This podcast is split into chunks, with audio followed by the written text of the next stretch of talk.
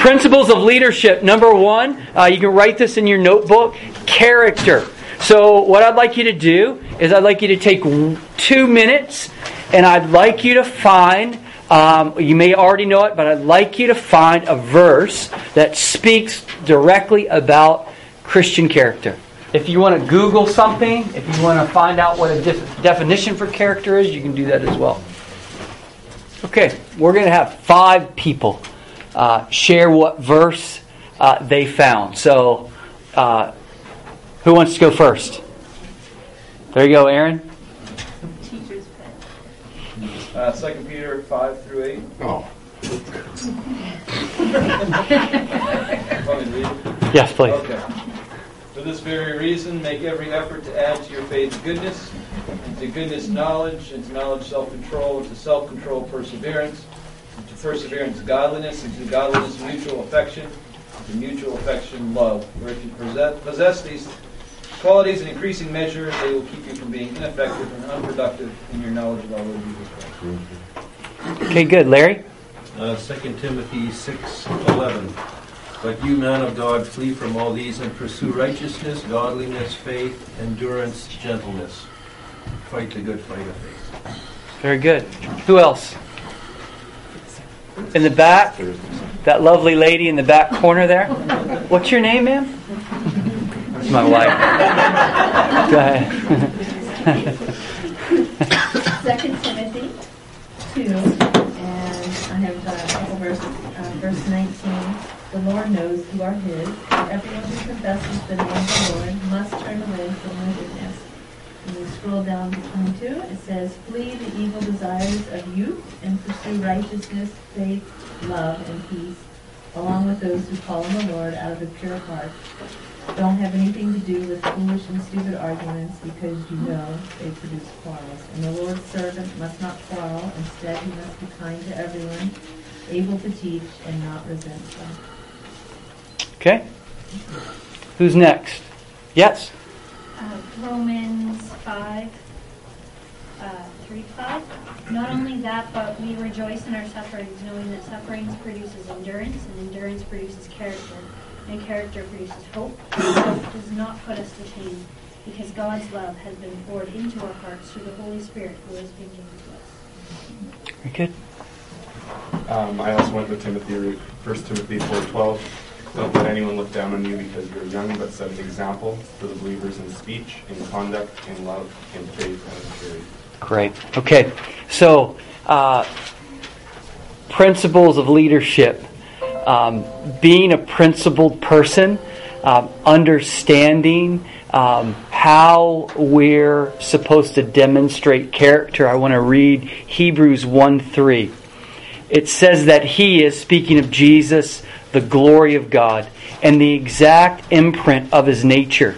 Um, there were, and there still are today, in many coins, there's an imprint uh, on a coin of some person. We generally, you know, I'm sure Canada has some pictures of different people in America and our bills and our coins. We have that. In these days, Caesar's image or imprint uh, may have been on coins. They didn't see. Many of the people didn't know what he looked like or have never met him, never been in his presence, but but they had an imprint of who he was. So Jesus is the imprint of who God is. Mm-hmm. Later on, Paul, um, actually, well, I, I, won't assume that Paul wrote Hebrews, but um, Paul the Apostle talks about what you and I, whether leader or not, child of God, those he foreknew, he also predestined. What did he predestine them to be? To conform to the image of his son. Whether we're leaders or not, we have to develop godly character. What we have to make sure of as leaders in any capacity is that we take it serious that we need to be the imprint of Christ in every aspect of our lives.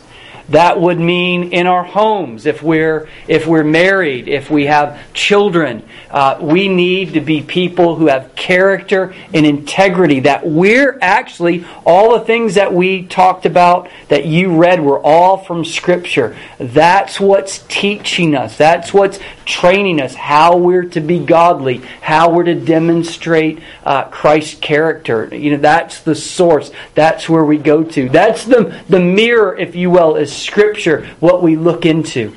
And we want to change. We want to be conformed more and more into the image of Christ. That's what we've been predestined by God to be conformed into His Son's image. We know that from Genesis that mankind was made in the image of God. We're His image bearers. And as believers, we're to be the image and bear uh, God's nature, God's power, God's love, and God's mercy everywhere we go. And so it's really important. Character is what gets us to heaven, if you will. Prophetic giftings, miraculous healings that, that we can say have happened uh, as we've prayed for people, signs and wonders and, and all of those things. None of those things gets us to heaven. But he endures to the end that one will be saved. That one who demonstrates Christ's character holds on to uh, the life of God, to the character. They're the ones who endure to the end. And so, character is extremely important in our lives, and it's extremely important as leaders in any capacity. I'm going to suggest to you uh, this morning that your character and who you are um, and what people actually see. Because people are smarter than we think. They know who we are. They know as they watch us, as they're with us, as they're around us, they know what type of people. I would. I'm going to submit to you that character attracts following. People want to be around people who are full of godly character. People want to be around when they're at your house and they see how you live your life how your children are, how, how you treat your wife, how you serve in your house, all, all of those things. I, I would even say that, that if somebody stays at your house, the, the character that is demonstrated through your hospitality, that you would see somebody as more important than you. All of those things. All of the all of those character qualities that you demonstrate, it it people follow you. People want to be around you. People want to emulate you. People want to be like you. You're, you've got the imprint of Christ. They want to be more like Christ. When we raise the standard uh, in our character and we stop saying things like, well, that's just my personality or I didn't really mean that, and, and we're, we'll talk about some of this a, a bit, but character is extremely important in the leader's life. And everybody knows uh, we, you know, I know in your churches you probably do the same thing, but character is one of the things that we look for when we're actually looking for future leaders. Do, are they hungry to to hear? Are they hungry to obey? Are they are there is their hearts full of Christ? Do they want to be like Christ? Are they willing to receive correction? Um, are they willing? We I had a guy in our church when I pastored in Georgia many many years ago, and he wanted to meet with me. He came to our service one time, and he and he and so. I, I offered, hey, you want to get together? He goes, yeah, I, I, actually want to get together with you. So we met at the local coffee shop, and uh, he pretty much sat down with me after a little bit of small talk, and he said, I don't clean bathrooms. I don't do children's ministry. This is what I do. And he handed me this video of him preaching. so I continued the conversation, mixed a little small talk in there, went back to my office, tossed the video in the trash can, never saw the guy again. Anyhow, so um, that it, to me is not Christian character, and we weren't looking for that type of person to be part of our leadership. Number two, discipline. The leader has to be disciplined. So I want you to take a few minutes here again, and I want you to look for passages about discipline and being disciplined in the scripture. And then we're going to let five people read those. You don't have to get a bunch, just, just find one. 15 years ago, if I was doing this, I'd be hearing a lot of page turning. Not anymore. it's weird.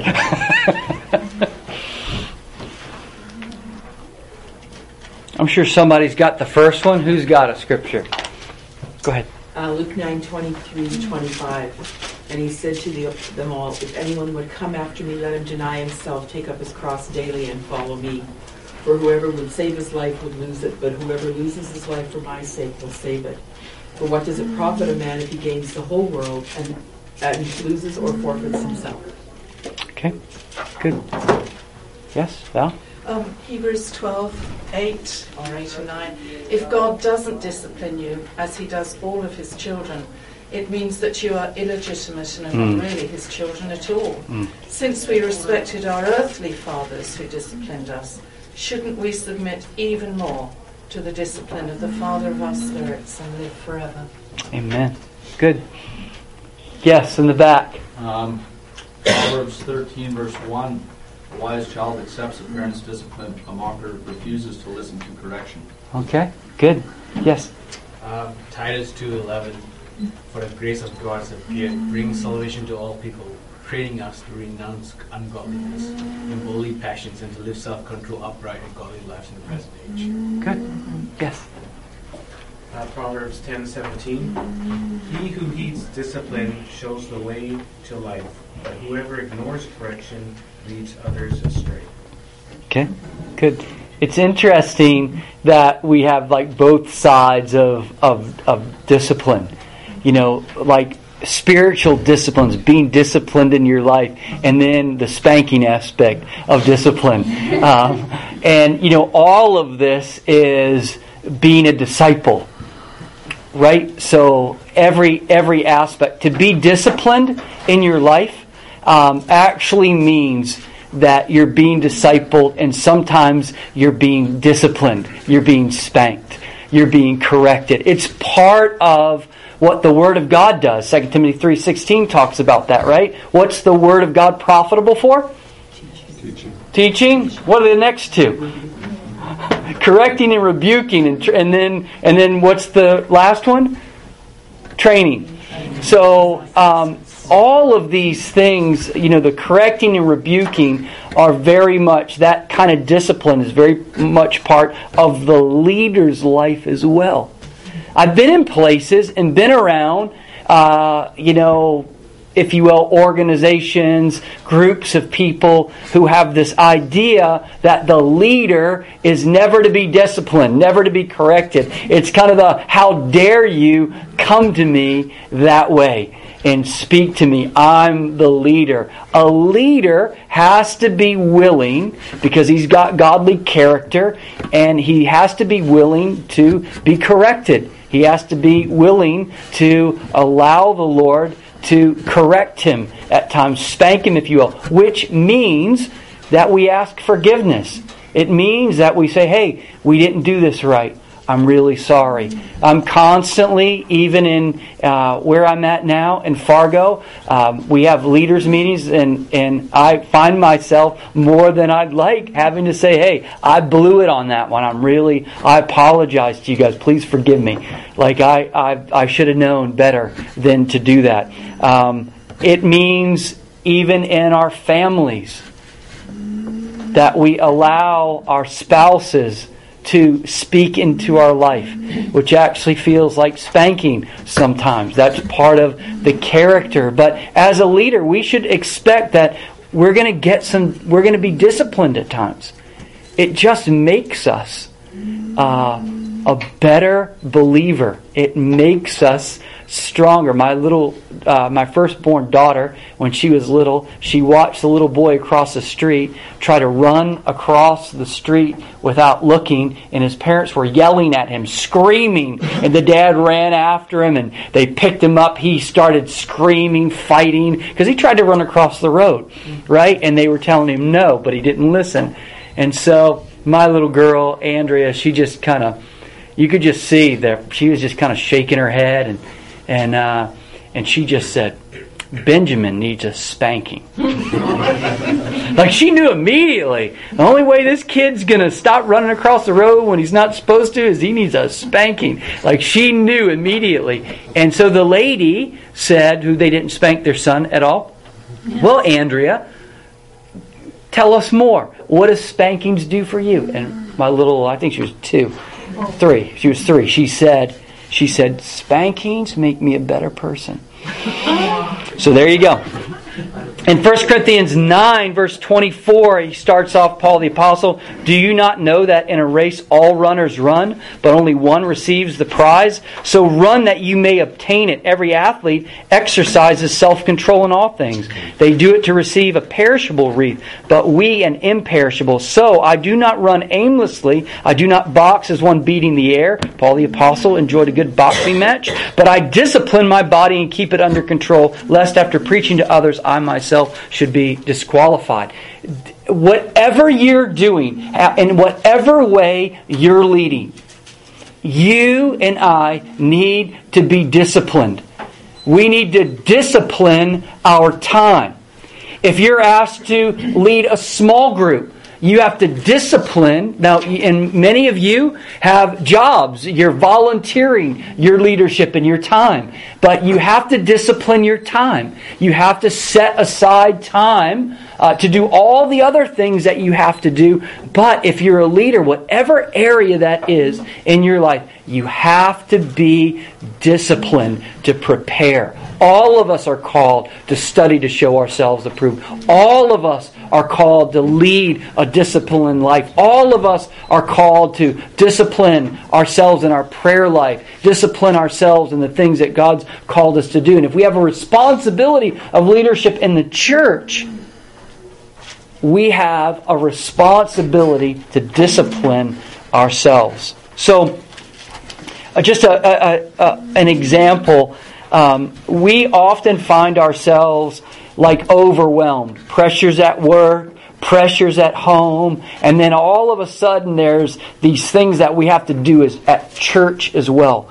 Most people who find themselves overwhelmed will often say, as a leader in the church, I, I can't do this anymore. I have too much pressure. The real issue is they're not disciplining their time.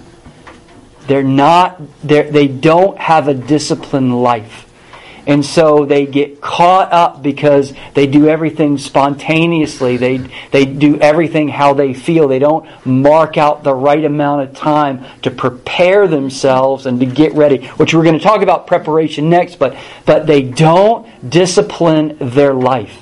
And so they get overwhelmed. They don't sit down they don't sit down with their spouses and say, okay, listen, here's the things that we need to do. Here's the priorities. Here's what our schedule looks like. Let's sit down and figure out how we're supposed to do this and how we're going to serve each other and help each other. It's a matter of letting the children know as well at times. I've, I've been a leader in, in churches before where I had a full time job and I had a lot of responsibilities in the church. There was a time in my life when I was a young man that I led worship. I taught, I preached every six weeks. I had a home group. I led the prayer meetings, uh, the foundation courses that we did. We had 11 of them. I taught 10 of them.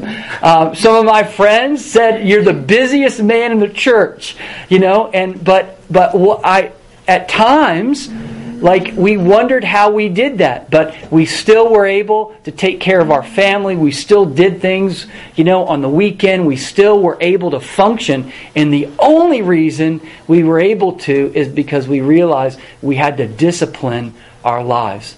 We had to make room for those things that god had called us to do and so, discipline as a leader is extremely important. And um, I want to emphasize this. If you're faithful in little, God will give you more.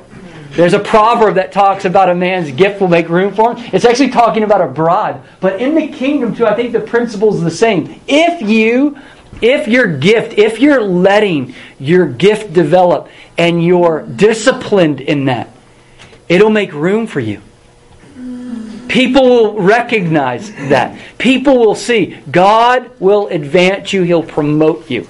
if you're disciplined, if you believe these things. There were many times in my life as I was a, a driver for Federal Express, FedEx, that I thought, God, are you what's going to happen with me? Are you going to are you going to, you know, release me in church plan? Are you going to release me in ministry at some point? But all during that time I was doing all the things I told you and I realized like I'm doing ministry. I'm doing what God's called me to do. I am who I'm supposed to be and I'm so thankful that I had people around me that held me accountable to being disciplined in those areas. So, because of time, we're going to go to preparation because this is one of the ones that I, I wanted to talk to you about. Um, this is one of the, you know, you always have that main thing. As a leader, preparation is extremely important. Uh, the verse that I chose uh, for this is um, it's 2 Timothy 4 2 through 13. Preach the word, be prepared in season and out of season, correct, rebuke, and encourage with great patience and careful instruction. For the time will come. Now, that careful instruction, the only way you're going to give careful instruction is to prepare. Okay? That's the only way. For the time will come when people will not put up with sound doctrine. You need to preach the word, but you need to be prepared in season and out. Why? Because there's going to come a time that as you're leading, people are not going to want to have sound doctrine or be part of something. They're going to, instead, to suit their own desires, they'll gather around them a great number of teachers to say what their itching ears want to hear. They will turn their ears away from the truth and turn aside to myths. But you, Keep your head in all situations. Endure hardship. Do the work of an evangelist. Discharge all the duties of your ministry. Be careful. Stand firm in the faith. Act like men. Uh, be strong. So, um, yeah, that's really good, isn't it? But this is part of it. As a leader, no matter who you are, no matter what you do, be prepared. T- character will lead you to discipline. If you're disciplined, that will lead you to being prepared. So that every time you're asked to do something, you come fully prepared. Little example. So, for years now, uh, we we since I've been really around and been part of the Salt and Light Central pastors retreats and those things, and we started developing these church update times. And so um, early on, um, when I moved to Fargo, I asked um, Steve Finley and Dane to be in charge of the updates because I didn't want to do it. Uh, I wanted them to do it. And so, and it was a blessing for me because I felt like I was giving them something to do, right? I could have done it, but let them do it. And so over the years, um, as we, as those guys get opportunities to speak and share, um, there's a preparation process. And so, so Dane last night he he shared. Um, he gave our church update, but him and Steve went through it and then they went through it. And then Dane called me the other day when I was already here and we went through the whole list. And then Dane put it together and Dane communicated. Now now you know not everybody's like Dane. I'm not like Dane. Dane is a communications major. He's brilliant but he takes time to prepare. It's all about preparing. We have uh, at times even in small groups you know, we get very used to maybe winging it. We get comfortable with people. They come to our house all the time, and, and we kind of get a little lazy in those areas, and we don't prepare like we should. We don't ask the right questions. And that's a very important thing, isn't it? If you're in a small group meeting, having the right questions. I, I can there I have a friend, he led home groups. I was in his home group, and he would ask a question, and his wife would say, Ah, what did you mean by that? I later had to pull him aside and I'd say something like this If your wife doesn't understand your question, what does that tell us? It tells us that you didn't prepare. From now on, and part of your preparation for uh, leading a small group, the questions that you have, run them by your wife. And that will help you get prepared. The other day, I heard Ron in his office while I was there. He was saying something and I wasn't sure exactly what he was saying, but he was in his office talking. Didn't sound like he was on a phone conversation. Mary came through and said, "Oh yeah, that's Ron in the in the office. He's just he's preparing for his message. He's actually practicing. He was preaching it. He was preparing himself." Oftentimes we think, "Man, how did that guy do that? How did that woman do that?" It's all about preparation in the smallest areas, responsibilities that you have, be prepared. Prepare yourself in every single way. This is so important on every level of our walk with God, especially as leaders, because people want us. If if if you're leading in some capacity and you think, well, you know, I don't really need to talk to people about the scriptures. I'm a church administrator. I don't need to preach or teach. You know, I'm I'm over here, you know, taking care of this responsibility. Listen, you know, if you're working with people, we need to be prepared in the Bible, in Scripture. We need to be, stu- we never know. We're always leading people, and no matter what the task is, we're still working with people. And people still need the Word. They still need instruction. They need encouragement. Not always just a pat on the back, but maybe a word of knowledge, a word of encouragement, something, something from the Scripture to build them up and to. Uh, so we always need to be prepared in every situation. I had a small group meeting in Georgia. Had this guy been to the church a couple times. He came to our uh, house group, and we were you know, we were talking. I, I, can't remember exactly what the what the content of what we were talking about the Bible study, and he said uh, when we asked him, "Hey, would you? What do you think about this?" And it was something that Paul the apostle said. He goes, "I don't read. I only read the Gospels. I don't read any of the other Bible." I don't like. I don't think I need to listen to what Paul the apostle said. So, so I was like, "Oh, this is interesting." Right? So I'm in I'm in a meeting, right? And so um, what happened was we happened to have one guy, the the Santors know my wife Steve Vaughn. He happened to be in our class. You know, he's a Bible theology major, and he immediately, right there, gives this beautiful description of how Paul in the book of Romans is a commentary to the Gospels. It was eloquent. It was it was prophetic. It was profound. And the reason Steve Vaughn could say something like that is because he was prepared. Like any part of leader, we have to know there's certain things that people say, there's certain questions people have about God, about Christ, about leadership, about the function of your of your congregation. If you're a leader in the church, you should know what your church believes.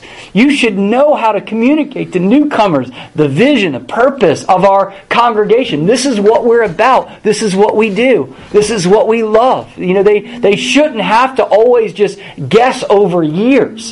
A lot of church plants, when, when people go and they spend a lot of money planting a church and they immediately draw a crowd, what begins to happen is as people begin to find out what they really believe, people start leaving. People start getting offended, right? Because we didn't prepare them from the ground up and we didn't prepare our people to communicate. So everything, you and I, no matter what capacity we lead in the church, there's things that we ought to know and be prepared to communicate and speak to others. And then endurance is the last one, and we're um, obviously. I think Ron told me one time that that it said endurance is the queen of the virtues. Anybody ever heard that before? You know, everything that we read in the Bible that talks about endurance, Galatians 6 9, for instance, let us not become weary in doing good, for at the proper time we will reap a harvest if we do not give up. There are so many exhortations in Scripture about enduring. Why? Because there's going to be conflict. Why? Because there's going to be trouble. If you're a leader, expect trouble. Why? Because there's people that you're leading. And there's all sorts of things that are going to happen. People can be petty. People can be lazy. People can um, be in a place where they, they, they don't want to listen. Uh, they have a better idea. Uh, one thing about leaders in, in congregations and in the church, most leaders who, who are good leaders at some time were really good followers. They were really good at following. They were really good about serving others and serving other people and they and they they they may have different ideas about things. Steve Finley, you know, at some point he's going to take over the leadership of the of the Summit Church. And I've often told him, I've said, listen, you, are going to have to endure through me. You have to endure me for a while. I said, you know, um, there's going to be things that you maybe don't completely agree with me about. But I said, well, what I'm asking you to do is stay with me a little while. You know, be with me, find out why. Don't just, just, let's just not fight about certain things, but hang with me, endure with me. I said, some things you're going to find that, hey, Bryan was right. Some things you're going to find, I, I think because I went through that, I'm going to do it this way. But you would never have got to that point if you didn't endure a bit with those who are leading you. And so we're always, good leaders always have sown by being good followers. And so we need to endure. We need to be able, you know, people around us, all the character, all the preparation, all the discipline comes into play when we're dealing with people and we're leading people. And we need to endure. And really, some of the stuff is petty, we know. Um, but there's other believers all over the world enduring much greater hardships than we are, and um, we need to we we need to weather uh, those storms. Be quick to lead those people, especially people who grumble and complain, especially people who who don't follow through. You know, all the time. We have people who said, Yep, I'm going to sign up, I'm going to do that ministry, I'm going to do that. And then a week later, they we're done? Yep. Okay, we're done.